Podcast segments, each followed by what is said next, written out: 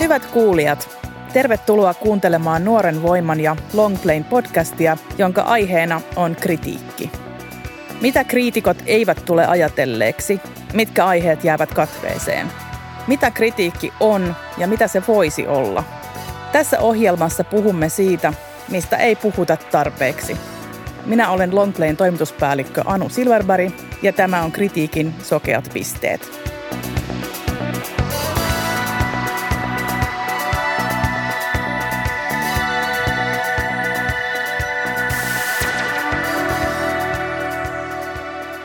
On vaikea nähdä sitä, mitä voisi olla. Tällä kertaa keskustelemme siksi siitä, mitä kaikkia aiheita jää kritiikin ulkopuolelle. Tervetuloa studioon Nuoren voiman päätoimittaja Vesa Rantamo ja musiikkitieteilijä ja kriitikko Sini Mononen. Kiitos. Kiitos. Mukava olla täällä taas. Sini, lähdetään perusasioista. Mitkä sinusta on kritiikin sokeita pisteitä? Musta tuntuu, että kritiikin sokeat pisteet, mä ajattelen sitä, että se tulee kahdesta eri lähtökohdasta. Eli siitä, että toisaalta se niin kuin kritiikin formaatti ja tekstimuoto, riippuen siitä, mitä mä ajattelen, mitä kritiikki on, määrittää sitä, mitä kritiikki käsittelee ja näin ollen sitä, mitä sen ulkopuolelle jää. Ja toisaalta siinä on myöskin se, että mitä me ajatellaan, että mitä on taide, ihan kritikon taidekäsitys. Ja mit, eli taas eli jälleen, mitä kritiikki koskettaa, mitä se käsittelee ja että mitä jää ulkopuolelle. Öö, no kritiikin tota, perusformaattina on päivälehtikritiikki. Öö, sitä mä kirjoitan itse enimmäkseen nykyään. Mä oon kirjoittanut monenlaista muutakin niin kuin kritiikkiä niin kuin tekstilajeina. Kritiikki on tekstilajeina hirveän laaja ja tota, mä itse kirjoittanut niin kuin, esimerkiksi löydettyä kritiikkiä joskus tai dialogimuotoista kritiikkiä tai pitkää esseististä kritiikkiä, mutta se perustekstimuoto on se päivälehtikritiikki, mitä mä nykyään kirjoitan. Niin sitten se, että ne vähän niin kuin eri tavalla lähestyy sitä taidetta. Ja useinhan tietysti niin kuin perusmuotoisessa kritiikissä ulkopuolella ja kaikki semmoinen, mikä ei ole niin, kuin niin – tavallaan ää, selkeästi teokseksi koodattua. Kuten vaikka, mutta toisaalta taiteen kentällä ihan jo niin kuin, niin kuin tavallaan vakiintunut taiteen muotoa, kuten nyt vaikka prosessitaide tai artivistinen taide ja sen niin kuin vaikutukset tai ää, sosiaalisesti sitoutunut taide tai osallistava taide tai ää, kaikki tämmöinen niin kuin tavallaan kokeille, mikä ei niinkään niin kuin kiteydy sen perus niin kuin teoksen muotoon tai tapahtuu jossain muualla kuin traditionaalisessa taidetilassa, kuten galleriassa tai museossa, niin semmoista ehkä helpommin jää kritiikin ulkopuolelle. Ja sitten, Miksi se jää ulkopuolelle? No sitten sen takia, että se on prosessuaalista, eli sitä niin kuin pitäisi seurata vähän pidempään, se vaatii pidemmän niin kuin tekstimuodon käsittelyn kuin semmoisen niin kuin suhteellisen lyhyen, vaikka 2000 merkkiä. Mutta jos me puhutaan kokeellisesta kritiikistä tai pitkistä kritiikin muodoista ja tämmöistä niin kuin vaikka semmoista, niin kuin, kuten vaikka Nuori voima tai Longplay, missä on, niin kuin, voi olla pidempiä tekstimuotoja, niin niissähän sitten taas toisaalta voisi olla niin kuin, semmoista seurantatekstiä ja kritiikkiä, mikä sitten ottaisi huomioon myös tällaista, missä pitää ottaa vähän sitä niin kuin teoksen ulkopuolista tai siihen liittyvää kontekstia ja maailmaa huomioon. Mä oon monesti kokenut jotenkin, että se päivälehtikritiikki on vähän niin kuin uutinen ainakin puoliksi. Tai, ja silloin sen on ehkä helpompi kertoa jotenkin sen tapaisista asioista, jotka on tavallaan jollain tasolla jo tuttua. Vaikka uutinen onkin semmoinen niin kuin että esitellään joku uusi asia, niin se ei voi olla liian uusi tai se ei voi tulla jotenkin ihan uudesta kontekstista, vaan on helpompi latoa sinne niin kuin uudet kirjat, uudet levyt, uudet leffat ja niin poispäin. Koet se samalla tavalla vai? Joo, ja tuossa on tietysti se formaatti. Ja mä luulen, että tuossa niinku taiteen lajien välillä niinku on erilaiset traditioita. Et mä kirjoitan itse enimmäkseen niinku nykytaidekritiikkiä, niin siinä tiedät, kyllä mä silti koen, että nykytaiteen niinku kriitikot tunnistaa nykytaiteen erilaisia niinku taiteen lajeja ja muotoja. Mutta mm. ehkä tietysti se, niinku se päivä, niinku rutiini usein niinku menee sen formaatin ympärille. Että meillä on niinku tietyt formaatit ja niihin mahtuu niinku tietynlaisia asioita, kuten nyt vaikka, vaikka jotkut No vaikka albumikritiikki on siinä niin kuin mielessä hyvä esimerkki vaikka niin kuin musiikin puolella, tai niin kuin, että miten vaikka äänitaide, mihin se solahtaa, meneekö se sinne niin kuin albumikritiikkiin vai meneekö se, meneekö se, miten hyvin se sujuu tämmöisessä niin kuin päivälehtiformaatissa, missä on niin kuin teoskuvat ja tietynlainen galleriatila, minne mennään, jos vaikka onkin joku äänitaidekonsertti. Että jännällä tavalla toisaalta, niin kuin jos me ajatellaan, että vaikka musiikkikritiikissä on totuttu käsittelemään ää, tapahtumallisia asioita, vaikka konserttikritiikkiä, niin jotenkin se onkin vaikeampi, kun tullaan niin kuin vaikka nykytaiteen puolelle tai tähän niin mm. kuvataidekritiikkiin. Että sitten ne jääkin vähän sinne marginaaliin helposti ja me ollaan niissä tavallaan niin kuin perinteisemmissä taiteen muodossa, vaikka sinällään ei äänitaide ole mikään uusi asia esimerkiksi. Kyllä sitä, mä en sano, että äänitaidetta ei käsiteltäisi, mutta se on esimerkki siitä, niin kuin, että minkälaiset mekanismit aiheuttaa sitä, että ne niin kuin jää marginaaliin ja ehkä sinne vähän sokeaksikin pisteeksi. Mulla on itselläni kriitikkokokemusta elokuvan puolelta ja sitten itse luen tosi paljon kirjallisuuskritiikkiä. Niin sellainen, mikä mua vaivaa siinä päivälehtikritiikki genressä, joka tuntuu siltä, että nimenomaan siinä, on, siinä jää niin kuin sokeita pisteet, pisteitä, jotka, jo, joihin ei nähdä, niin on se, että mä koen, että se on tosi um, niin kuluttamiseen ikään kuin keskittyvän. Tämä kuulostaa jotenkin pahemmalta ehkä kuin mitä se onkaan, mutta siis sellainen, että jos vielä parikymmentä vuotta sitten oli ihan mahdollista kirjoittaa vaikka Hesarissa pitkiä juttuja jostain elokuvista, joita siis kukaan ei tule koskaan näkemään, kun ne oli nähty jossakin äh, random festarilla. Ja olennaista oli se, että kerrotaan, että maailmalla, että maailmassa on tällaisia teoksia ja mitä, mitä ne tarkoittaa ja mitä niiden tekijä on, on halunnut ja mistä tämä kertoo ja näin. Ja sitten sitä saattoi ihan lukea kiinnostuneena, vaikka tiesi, että en mä välttämättä koskaan näe tätä elokuvaa. Ja nyt yhä enemmän tuntuu, että ei ehkä kaikissa taiteenlajeissa, mutta joissakin ja itse asiassa elokuvassa korostuu musta tosi paljon, niin, eh, niin ajatellaan, että asioista on asioista kannattaa kirjoittaa vaan, jos lukijalla on mahdollisuus päästä kuluttamaan mm. se teos. Mm. Tämä on kiinnostava pointti ja tätä on itse asiassa miettinyt aika paljon niin kuin tämän koronavuoden aikana kuvataidekriitikkona. Että toisaalta sitä vastuuta se ensimmäinen kevät oli viime vuonna, vuonna se oli aika sellainen dilemma itselle, että onko se edes vastuullista kirjoittaa niin kuin tänne näyttelystä, että menkää katsomaan sillä tyylillä. Mutta toisaalta nyt sitten toisaalta jos ajatellaan ihan se tosiasia myöskin ilman koronaa, että se, että kyllähän niin kuin joku kuvataide on mun mielestä tyypillisimmin koetaan niin kuin tämmöisten metamateriaalien kautta. Että harva nyt itse asiassa sitä kuvataiteesta kiinnostuneista yleisöstä päätyy lopulta aika pieni prosentti sinne galleriaan varsinkin, jos puhutaan mm. gallerianäyttelyistä ja puhutaan niin kuin kritiikistä. Että useinhan niin kuin taide ja nykytaide koetaan nimenomaan niin kuin ehkä niin kuin lukemalla tai sitten kuvia katsomalla tai niin kuin jossain somessa kuvien välityksellä, että se on niin kuin tällä tavalla metajaettua – Ö, mutta sitten tuosta pituudesta, että jos, jos ajatellaan tätä niin kuin, mitä sanoit tuosta, että, että, että ennen on kirjoittu pidempään. Varmaan voi olla näin, että mä en nyt tarkistanut tutkimuksia, että tähän on tutkittu, että onko sitä kirjoittiinko ennen pidempään Mutta vai itse mä en puhunut siitä pituudesta, mä puhuin enemmän siitä, että kirjoitettiin sellaisista teoksista, joita suuri yleisö ei välttämättä pääse koskaan katsomaan. Aivan niin, että sitten tavallaan toi. Jo tuntui pitkältäkin, mutta mä luulen, että se niin. voi olla myös illuusio. Ja mä luulen, että kyllä se ehkä, musta tuntuu, että joistain taiteilijoista, kertoa, pitää kertoa juonesta, niin on sitten pidemmät ne tekstimuodot, kun tässä joku niin kuin, kuvataidekritiikissä usein se kuva niin kuin on osa sitä kritiikkiä, että se mm. niin kuin myöskin kertoo myöskin sitä että paljon. Mutta tota, mä oon kyllä sitä mieltä, että, että sinällään se, kyllähän päivälehtikritiikki se palvelee yleisöä siinä mielessä – että sitä tehdään niin kuin lukijoille ja tehdään selväsanaisesti ja toisaalta. Mutta toisaalta sen tehtävä on myös avata niitä taiteen erilaisia niin kuin muotoja ja uusia virtauksia ja se on oikeastaan sen niin kuin perusidea mun mielestä olisi ainakin. Mm. Mä oon kokenut jotenkin itse, että kun seuraa varsinkin niin kuin kansainvälistä mediaa, jossa on kritiikkiä, niin siellä on niin kuin edelleen tavallaan olennaista se, että, että pysyy jotenkin kärryillä siitä, mitä ei ehkä koskaan näe tai lue tai koe, mutta se kritiikki on niin kuin ehkä paras väylä, minkä mä tiedän niin kuin tutustua siihen jollain, jollain tasolla. Mm, mutta se on jännä sitten, jos se on poistunut esimerkiksi suomalaisesta kontekstista, kun tuntuu, että nyt, no jos tätä ihan viime vuotta ei oteta lukuun, kun tämä on ehkä poikkeus monella tavalla, mutta siltikin verkossa olevia sisältöjä on aika paljon, mistä voisi kirjoittaa, että on entistä helpompi niin kuin myös tutustua niihin itse taideteoksiin ehkä kuin joskus 90-luvulla. Et, et se, on, se on jännä, että jos, jos niistä semmoisista harvinaisemmista teoksista sitten ei nyt kirjoiteta, kun, kun tota,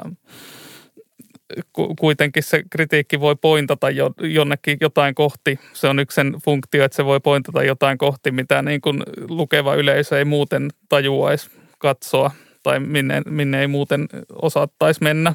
Mm. Joo, ja sitten tota, No nyt mulla katkesi ajatus, mutta sanoit, sanoit jotain siitä, että niin verkossa olevat teokset, joo. Mm. No toihan on toisaalta just tämä niin kuin ajatus siitä, että miten paljon kritiikki tavoittaa semmoisia teoksia, jotka on muualla kuin siinä perinteisessä taiteen niin tilassa – vaikka kuvataiteessa niin museogallerian ulkopuolella. Esimerkiksi se on ihan niin julkinen taide, että se on semmoista marginaalista jo se, vaikka sehän on niin kuin tavallaan suuren yleisön taidetta.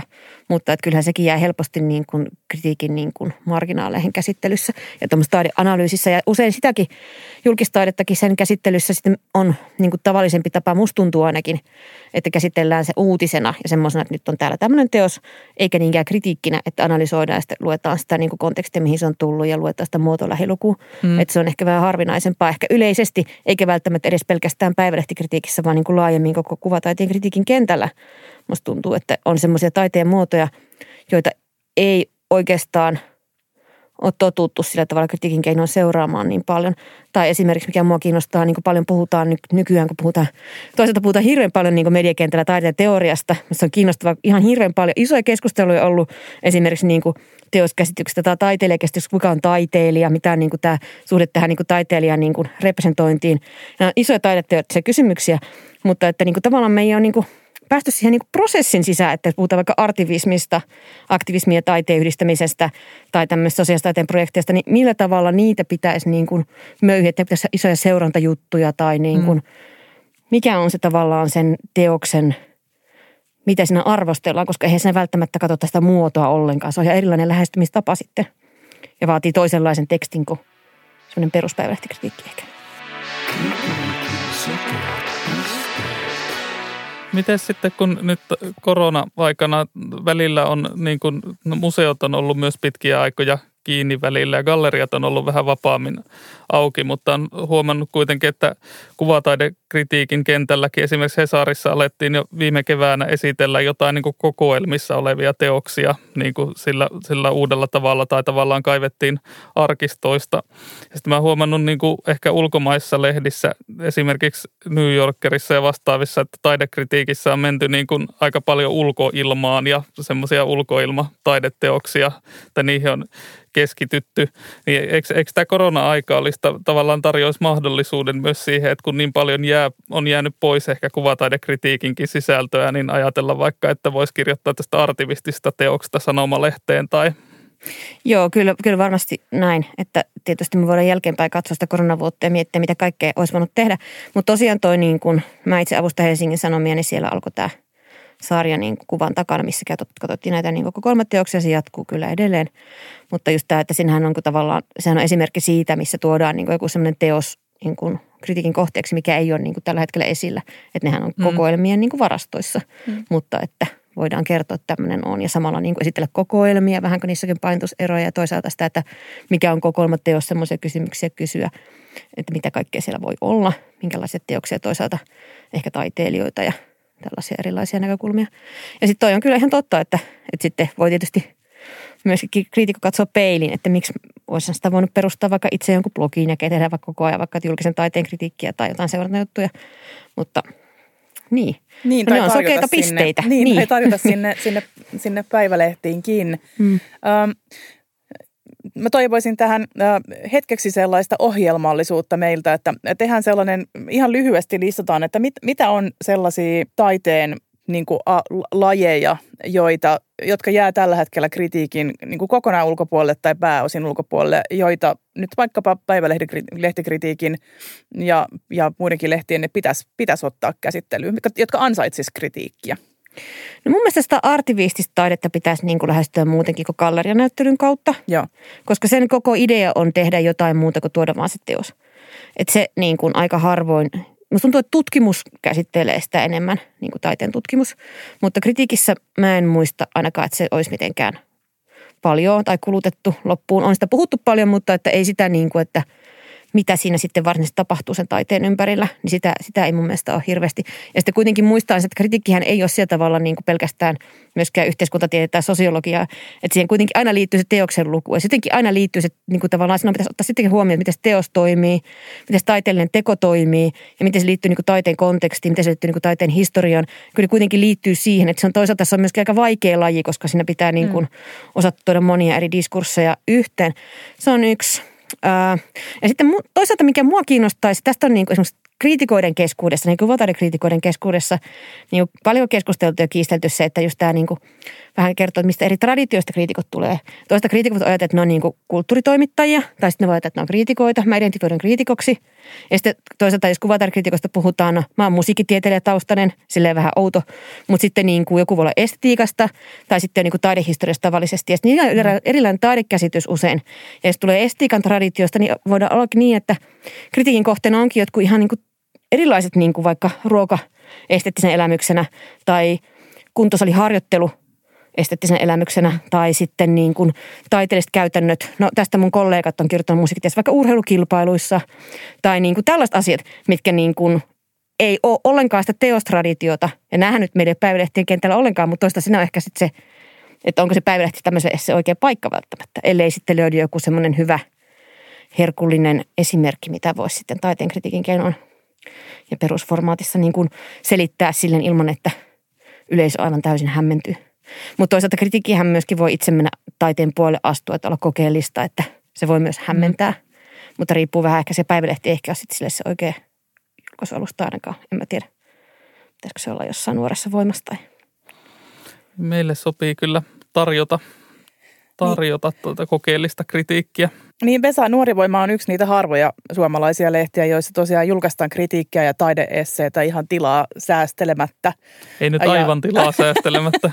ja, mutta a, kuitenkin te, teille annetaan hyvin tilaa ja on aika monen, monenlaista ä, tekstiä. Mutta miten teillä se käsiteltävien aiheiden ja taiteenlajien kirjo määrittyy? Mitä teillä jää, olette sokeita jollekin ja Mm, tuleeko sulle mieleen nyt, kun me puhutaan tässä, että itse asiassa tuotahan meillä ei ole, mutta olisi kiva ottaa? Mm. No ihan varmasti, varmasti ollaan sokeita. Että siinä on tota, nuori voima, tai sitä usein pidetään kirjallisuuslehtenä, mutta minusta se on aika hyvä nimitys se kirjallisen kulttuurin lehti. Mä en ole ihan varma, että kuka sen on keksinyt tai että milloin se on ilmestynyt siihen lehden kylkeen, ehkä joskus 90-luvulla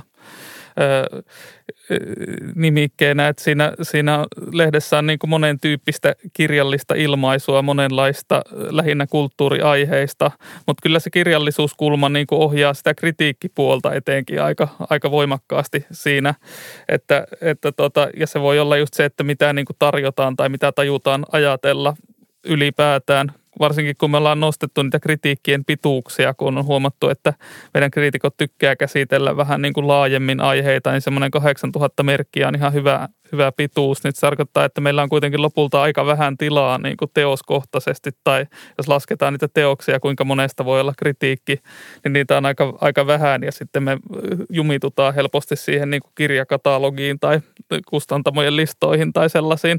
Mutta sitten on meillä ollut esimerkiksi runoäänitteistä aika paljon, ja, ja sitten tällaisista vihkomuotoisista tai tämmöistä pienpainatejulkaisuista on, on ollut kritiikkejä. Ja nämä on esimerk, esimerkkejä mun mielestä semmoisista, joille oikein ei ole semmoista niin kuin vakiintunutta ö, kritiikkimuotoa olemassa.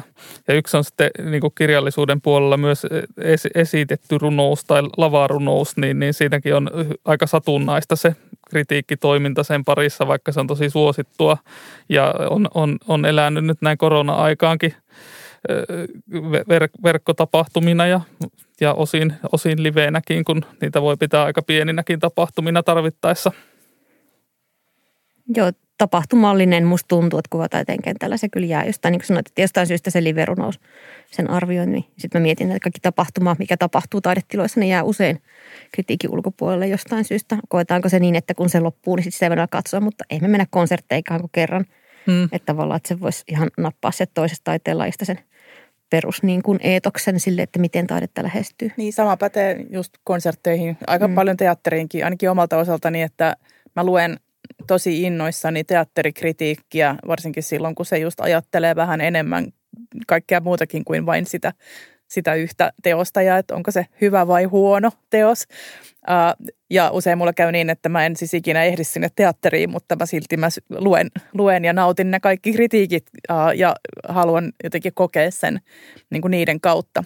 Itse sen takia mun pitikin sanoa aikaisemmin tuossa noin, kun pohdittiin sitä, että, että, mitä, että, että koronan aikana on tuntunut melkein jotenkin väärältä, että, että kirjoittaa kritiikkiä taiteesta, kun sitten ikään kuin kehottaa ihmisiä katsomaan sitä, niin mä ainakin ajattelen, että se kritiikki itsessään niin kuin voi joskus riittää mulle taidemuodoksi, ei loputtomasti, mutta et, et se siitä huolimatta, vaikka en pääsisi koskaan, koskaan minnekään nyt tässä tämän vuoden aikana, mä silti haluaisin lukea kriitikoiden kynästä sen, mitä he ovat siellä kokeneet ja ajatelleet. Hmm se on jotenkin ollut huojentavaakin, kun tota, on käynyt vähemmän paikoissa, niin on, on silti voinut lukea lehdestä, että niin kuin täällä galleriassa on näitä ja näitä näyttelyitä ja vähän, että mitä ne on. Ja sitten, että, että myös niin kuin orkesterit soittaa tuolla musiikkitalolla yleensä kyllä niin kuin stri, striimi-yleisölle tai jotenkin, mutta, mutta kuitenkin. No niitä mä oon voinut katsoakin välillä, välillä kyllä – mutta se, se on ollut tärkeää niin kuin semmoinen ikään kuin normaaliuden illuusio, mikä syntyy sitä kritiikin lukemisesta sinänsä. Niin ja se on tapa mennä siihen maailmaan. Jos miettii journalismin historiaa, niin sen ihan alkuvaihe oli sitä, että kirjoitettiin uh, juttuja muilta mailta, niin kuin maista, joihin lukijat eivät koskaan, koskaan päässeet tai pääsisi. Ja kerrottiin, että millaista siellä maailmassa on – Mm. eikä se ollut sitä, että, että kannattaako nyt ostaa lennot Alaniaan, vaan että, että tällaista siellä sitten, minä näin sen ja tällaista mm. se oli ja nä, tällaisia merkityksiä se saa, niin ehkä se samaa voisi ajatella, ajatella taiteen suhteen. Joo, ja tietyllä tapaa niin kuin korona, jos ajatellaan tälle, voi tälle ajatella, ja miksei kun puhutaan taiteesta, voi ajatella vaikka miten, niin se on tavallaan korona tuonut sitä etäisyyttä siihen teokseen ja kokijan välille, mikä tavallaan on palauttanut siihen tietyllä tavalla jotain, jos haluaa puhua sitä auraattisuudesta tai tämmöisestä niin kuin mä tiedän juhlallisuus on väärä sana, mutta jotain semmoista niin kuin tietynlaista kokemuksellisuutta. Että sitten kun mä muistan kuitenkin sen ensimmäisen kerran, kun pääsi näyttelyn sulun jälkeen viime keväänä, millaista se oli. Jotenkin se, just tämä, että normaali, normaaliuden illuusio, mutta siinä on, on kyllä. Ja toisaalta se, että kyllä niin kuin, kyllähän ihmiset tarvii muutakin ajateltavaa myöskin korona-aikana kuin vaan se katastrofi-uutisointi. Että kyllä mä luulisin, että se on sekin puoli, eikä vaan se, että menkää näyttelyihin.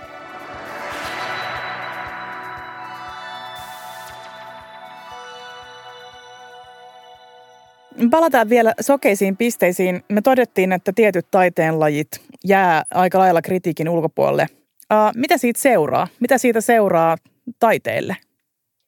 No musta tuntuu, että kritiikin näkökulmasta siinä voi käydä niin, että niin kuin, no ensinnäkin se taide, taide niin kuin käsitys, mitä sanotetaan, jää aika kapeaksi. Ja sitten se, että niin kuin taiteen ää, tämmöiset niin kuin uudet muodot ja se, miten se kehittyy, mikä on joskus vaikeasti lähestyttävää ja aina kun kirjoittaa jostain uudesta, niin se on niin kuin riski, että kirjoittaa sinne päin ja tulkitsee väärin, mutta se riski mun mielestä kritiikin pitää uskaltaa ottaa. Ja sitten se, että se kuitenkin kritiikin pitäisi antaa näkökulmia niin kuin taiteen lähestymiseen, että se jää niin kuin antamatta se näkökulma ja se jää pohtimatta. Et niin kuin, ja myöskin se, että kun on niitä isoja, että tavallaan se, että jännä se epäsuhta siinä on, että meillä on tämmöisiä isojakin, isojakin keskusteluja voi olla niin kuin isosti mediatilassa, jos vaikka tästä niin kuin taiteen teoriakeskustelusta puhuttiin aikaisemmin näistä niin kuin vaikka siitä, että mitä tämä merkitsee niin kuin erilaisia taiteilija niin representaatioita tai mikä on taidekäsitys tai mikä on, niin kuin, mikä on poliittinen taide. Paljon puhuttu siitä, että poliittinen taide, ei poliittinen taide näiden hankauksesta. Niin tavallaan jos me ei niin kuin käydä sen niin kuin se teoriapuolta ja sitä kritiikin niin kuin sitä, tavallaan sitä ihan taideteoreettista taustaa, niin jää se niin kuin näkökulma tarttumatta ja pohtimatta, mikä on aika – veisi vähän syvemmälle siihen taiteen ja se auttaisi myöskin sitä lukijaa ja yleisöä muodostamaan se oman mielipiteensä, eikä ne ole vaan sitten sen varassa, että mitä jossain ammattikenttä artikuloi. Miten Vesa, mitä sä ajattelet, se tarkoittaa kritiikille, että osa meidän taidekentästä jää sen ulkopuolelle? Ehkä ihan vaan tekstilajina. Mitä se tarkoittaa kritiikille teksteinä?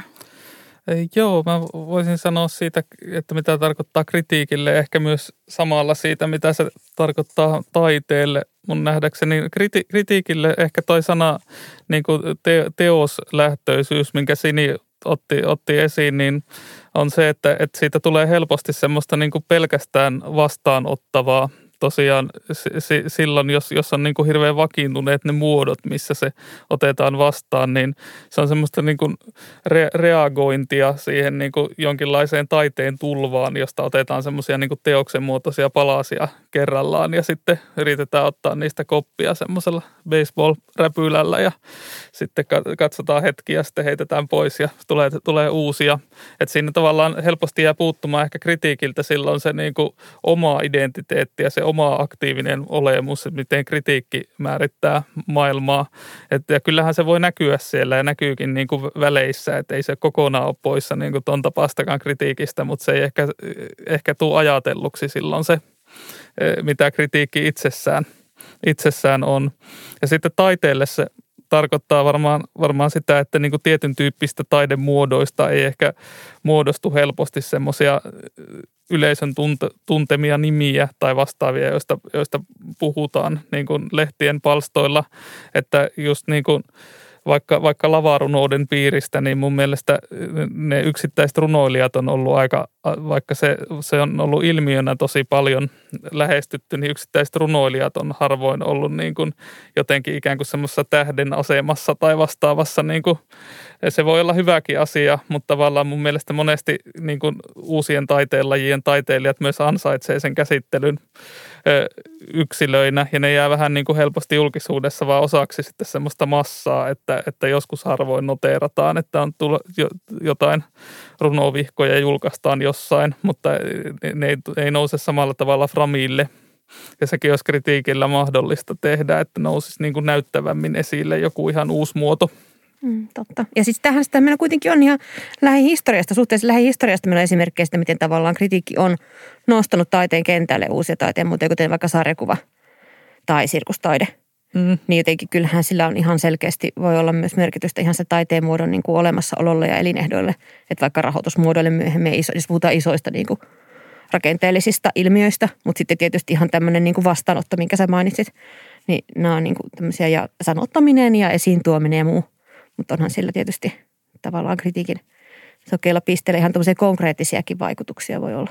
Mitä sen äh, käytännössä vaatii, että taidemuoto saa sen, sen aseman, että aa, nyt me aletaan, nyt me ihmiset aletaan kirjoittaa kritiikkiä tästä, että tämä, tämä, tämä otetaan nyt mukaan.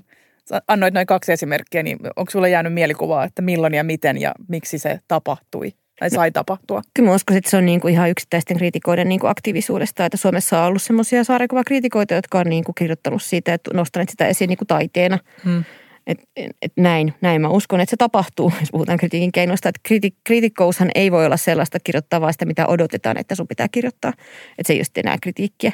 Että kyllähän se niin kuin kritiik, kriitikon itse pitäisi niin kuin valita se ja niin kuin seistä sen taidekäsityksen takana. Toisaalta on se tietenkin myöskin jollain tavalla niin kuin lukijan palvelemista ja se on palvelu ammattitietotapa ja kriitikko on niin kuin testikokija. Mä koen, että se on testikokemista, taiteen kokemista, mutta kyllä se niin kuin oleellinen osa kritiikin te- kirjoittamista on kyllä mun mielestä se, että testaa sitä omaa taidekäsitystä ja haastaa sitä ja yrittää vähän venyttää. Hmm. Nyt jos kriitikoita on kuulolla ja arvelisin, että on tällä, tällä ohjelmalla, niin äh, mietitäänpä, että mitä ne vois olla, jos näiden sokeiden pisteiden ajatteleminen on sillä tavalla vähän vaikeaa, että aina on vaikea kuvitella sitä, mitä, mitä ei nyt näe tai mitä ei ole, niin millaisia kysymyksiä itsellensä voisi esittää, jotta saisi mielikuvituksensa vähän liikkeelle niin, että saattaisi eh, tulla luonneeksi itsensäkin uusiksi kriitikkona ja ehkä laventaa vähän sitä, että mitä kaikkia kritiikin piiriin täällä kuuluu. No musta tuntuu, että kriitikot kyllä varmaan löytää sen taiteen, mutta sitten miten se päätyy sinne niin kuin tekstiksi asti, niin mulle ainakin niin kuin, että No Suomessahan siis valtaosa kriitikoista on freelancereita, mä luulen, että se on se lähtökohta. Mm. Ja mulle itselle se jotakin tämmöiset metodit, metodit sille, että miten niin saisi itsestään tämä uutta irti, että mä yritän kirjoittaa uudelle alustalle, ehkä uuteen lehteen, mm. ihan toiseen paikkaan, tai sitten tehdä vaikka dialogimuotoista kritiikkiä kuin toisen, toisen kanssa, tai sitten niin kuin ehkä tehdä vielä taiteilijan haastelu, että mä saan niin kuin tavallaan sieltä sitä näkemystä lisää, että mä aina vaan sen oman, oman tavan tulkintakyvyn varassa, tai – mutta mä luulen, että ne on tämmöisiä aika käytännön, käytännön niin kuin arjen, arjen tota jonkun prosessin muutoksia. Koska käytännössä on usein se kritiikki niin kuin, se käy niin kuin kaikille muullakin tässä elämässä, että se tavallaan rutinoituu. Se ei tarkoita sitä, että jos sä rutinoidut kirjoittamaan tietynlaista tekstiformaattia, että se niin sisältö rutinoituisi välttämättä. Mä en sitä tarkoita. Voit kirjoittaa niin kuin 40 vuotta vaikka semmoista niin 2000 merkkiä silti olla niin kuin monipuolinen kirjoittaja. Mutta se, että niin kuin, se on yksi metodi lähestyä sitä, että yrittää tehdä vaikka eri muotoa. Pitempää tekstiä tai keskustellen, koska kritiikkihän on myöskin tekstilajina. Mä en tiedä, onko tämä tullut esitteen podcast tuleeko se, mutta sehän on myöskin menee aforistisesta niin pikkusesta pienen pienestä tekstifraasista ihan niin kuin tosi pitkiin teksteihin. Että sehän on tosi monipuolinen tekstilaji, että se tavallaan myöskin sen lajin möyhiminen itseäni auttaa usein. Mitä sä Vesa ajattelet? Mitä kriitikko voisi kysyä itseltään, jotta keksisi uusia tapoja Mm, varmaan ihan nämä, mitä Sinikin on maininnut, tämmöiset ikään kuin suuret kysymykset, joita nyt, tai ihan taideteoreettiset kysymykset, joita, joita onneksi käsitellään isoissakin medioissa, että voi, voi alkaa kysyä ylipäätään, että mitä, mitä on taide tai että, että onko se, mitä minä pidän taiteena, niin ilmeneekö se eniten näissä jutuissa, mistä mä yleensä kirjoitan ainakin niin kuin ideaalitilanteessa, jossa on niin kuin mahdollista valita, valita vapaammin, mistä kirjoittaa milloinkin, niin, niin, niin se, sen tyyppistä tekemistä, mikä, mikä sopisi taidekritiikin kohteeksi, niin löytää sitten kuitenkin yllättävän monesta, monesta paikasta tai sen tyyppistä luovuutta. Ja sitten se kritiikki voi sitä kautta olla itsekin ehkä luovempaa, kun se käsittelee jotain harvemmin – harvemmin kritiikin piirissä käsi, lähestyttyä ilmiötä.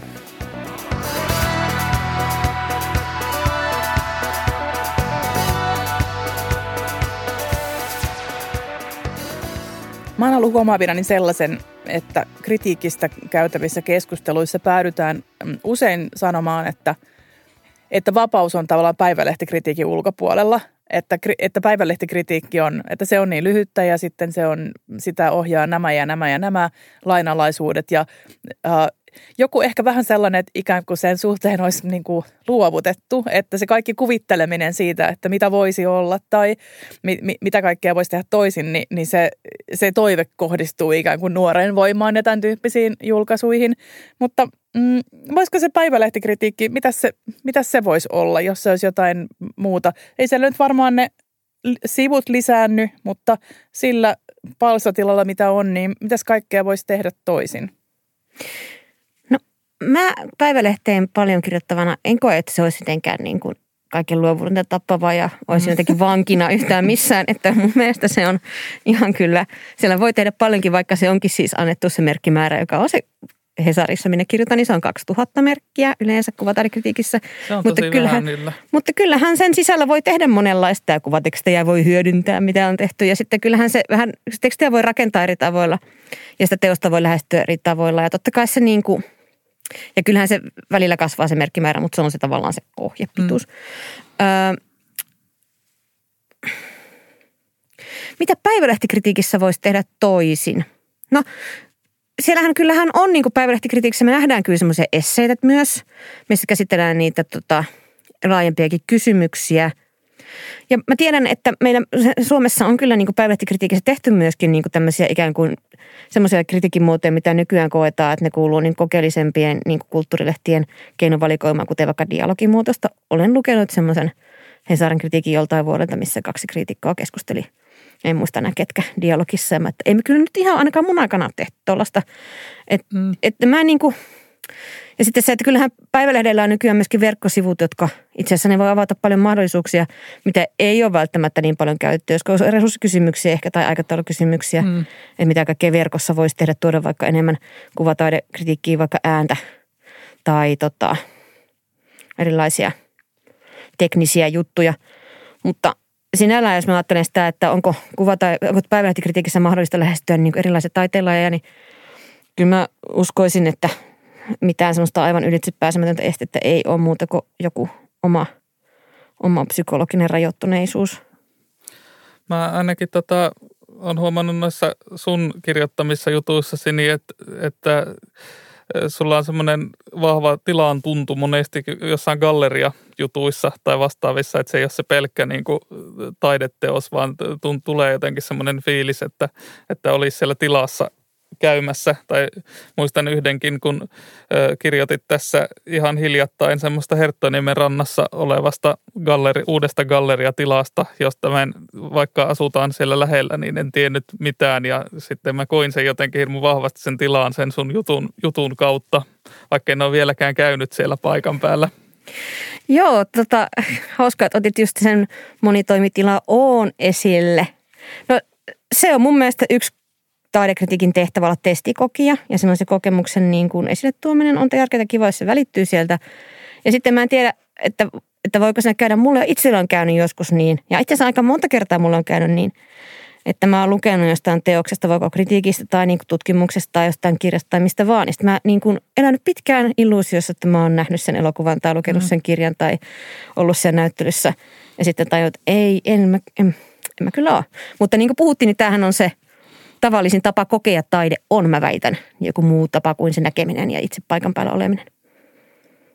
Niin, ja kritiikki saattaa olla jopa tärkeämpi kuin se itse teos. Mulle kävi hiljattain niin, että paljon, aloin katsoa paljon kehuttua elokuvaa ja sitten jätin puolessa välissä kesken, kun ei se, anta, ei se ollut sitten mielestäni ollenkaan niin hyvä kuin oli väitetty. Mutta sitten mä kulutin koko viikonlopun lukemalla eri lehdistä kritiikkiä ja analyysejä ja taustotuksia siitä elokuvasta. Ja sitten mä olin todellakin siis yhtä elokuvaa rikkaampi sen jälkeen, vaikka edelleenkään en ole nähnyt sitä kokonaan. Taideteoria on tosi ihanaa. Se on tosi kivaa.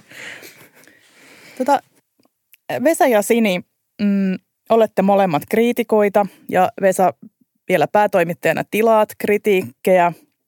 Mitä te haluaisitte alkaa nähdä tarkemmin? Ehkä tässä keskustelun aikana on tullut jonkinlainen käsitys myös siitä, että mitkä on meidän omia sokeita pisteitä. Niin jos saisitte nyt toivoa itsellenne supervoiman, niin mitä, mitä, mitä tästä, tämän jälkeen näkisitte kirkkaammin?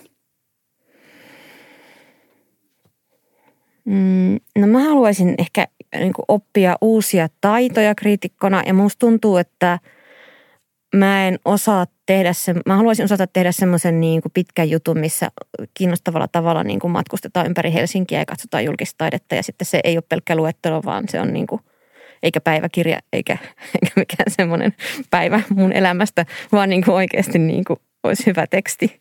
Se olisi tosi, mutta se kuulostaa hauskalta ja kiinnostavalta, että mä pakko sanoa, että se olisi mulle vaikea.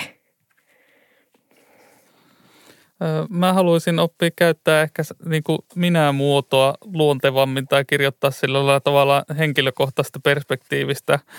Ja sillä on musta niin kuin ehtona tavallaan se, että – että oppisi tunnistamaan sen, kun on vähän kasvanut alun perin semmoiseen kritiikkitraditioon, jossa, jossa niin kuin kriitikko puhuu tavallaan semmoisella auktoriteetin äänellä tai sellaisella niin kuin e, e, e, esittää ikään kuin, vaikka kaikki tietää, että kyse ei ole niin kuin objektiivista totuudesta, niin esittää niitä näkemyksiään ikään kuin olisi. Ja mä toisaalta rakastan sellaista ääntä ja mä tykkään käyttää sellaista itsekin sellaista kriitikon ääntä, mutta mä ajattelin, että se se, se, että se saattaa niin kuin, jotenkin tässä ajassa se tuntuu monesti vähän niin kuin paatokselliselta ja väärältä ja semmoiselta jylhältä. Mun pakko kiittää ihan, että kirjallisuuskriitikko ottaa ton esiin, koska toi on tosi vaikea, mä tunnistan ton. Että toi olisi, että osaisi tuoda kritiikkiin tuollaista niin kokemu, tota kokemusta ja sitten tavallaan sitä omaa ääntä ilman, että tekee itsestään brändiä, mutta niin kuin mm. tavallaan sitä sellaista niin kuin puhuja-ääntä, koska sitähän se on, se on subjektiivinen kokemus, joka totta kai siinä on. No kritiikki on suhteellisen subjektiivinen tekstilaji, näin se on. Että se on tavallaan objektiivisesti tietty tapaa, mutta että ei ollenkaan. Että sen tuominen on itse asiassa tosi vaikeaa. Mm. Ja ne monesti jää kyllä. Mulla oli yhdessäkin, tai kirjoitin tuota Jouni Tossavaisen taistelevat metsot-teoksesta, joka, joka kuvaa tota, Ferdinand von Wrightin päivää Haminanlahdella 1850 1860-luvulla siis Kuopion lähellä. Ja mä oon itse siitä tosi läheltä kotoisin. Siinä pidemmässä versiossa kritiikissä oli tavallaan semmoista, että milloin olen käynyt niin kuin luokan kanssa Haminanlahdella tota, tutustumassa ala-asteella siihen. Ja sitten tuntuu, että sitä ei koskaan niin kuin julkaistu tavallaan sitä, sitä versiota kritiikistä. Se oli liian pitkä, että sille ei vaan ollut tilaa Hesarin sivuilla ja mä päädyin poistamaan sen autobiografisen aineksen siitä, koska siinä, siinä yritin käyttää semmoista justi, että, että mummollani seinällä oli taistelevien metsojen jäljennös ja se oli ensimmäinen taideelämys, jonka, jonka muistan ja tämän tyyppistä, mutta ne jäi nyt siitä jutusta pois. Se on kaikkein helpoin karsia myös se, mistä on kaikkein epävarmin tavallaan kriitikkona sellainen aines. Ja siis nyt mä oon miettinyt sitä myös, että lasten kirjoista niin ei kirjoiteta välttämättä lasten kanssa tai mä en ole nähnyt sellaista. Mä tein yhden kritiikin Hesariin, jossa mä luin lasten runoja neljävuotiaan tyttäreni kanssa tai häntä käytin ikään kuin assistenttina siinä. Niin musta se oli myös semmoinen mukava kokeilu tehdä, koska sieltä tulee ihan niin kuin semmoista perspektiiviä siltä taholta, joka, joka niin kuin, jonka on tarkoitus käyttää sitä teosta. Itse huomaan, että ainakin minulla on ollut kaikenlaisia oletuksia siitä, että äh, mitkä on kritiikin tai kriitikon rajat ja mitä sellainen oikea kriitikko tekee. Mä itse olen melkein luopunut elokuvakritiikistä ja osin syy on se, että et mä aloin ajatella, että, että mulle ei ole annettavaa, koska mä en halua tai voi sanoa, että onko tämä hyvä tai mm. huono. Mm. Ää, ja sitten se ei tarkoita, että mulla ei ole sanottavaa elokuvasta, mulla on sitä vaikka kuinka paljon, mutta se, että kannattaako tämä mennä katsomaan tai ei, niin ei ehkä ole se. Mutta ää, ehkä voi ajatella omaa kriitikkouttaan ja, ja muidenkin kriitikoiden ää, roolia vähän niin kuin moninaisemmalla tavalla, että sen täytyy olla aina yksi, juuri jokin yksi, vaan että se voi olla eri tekstilajeissa erilainen.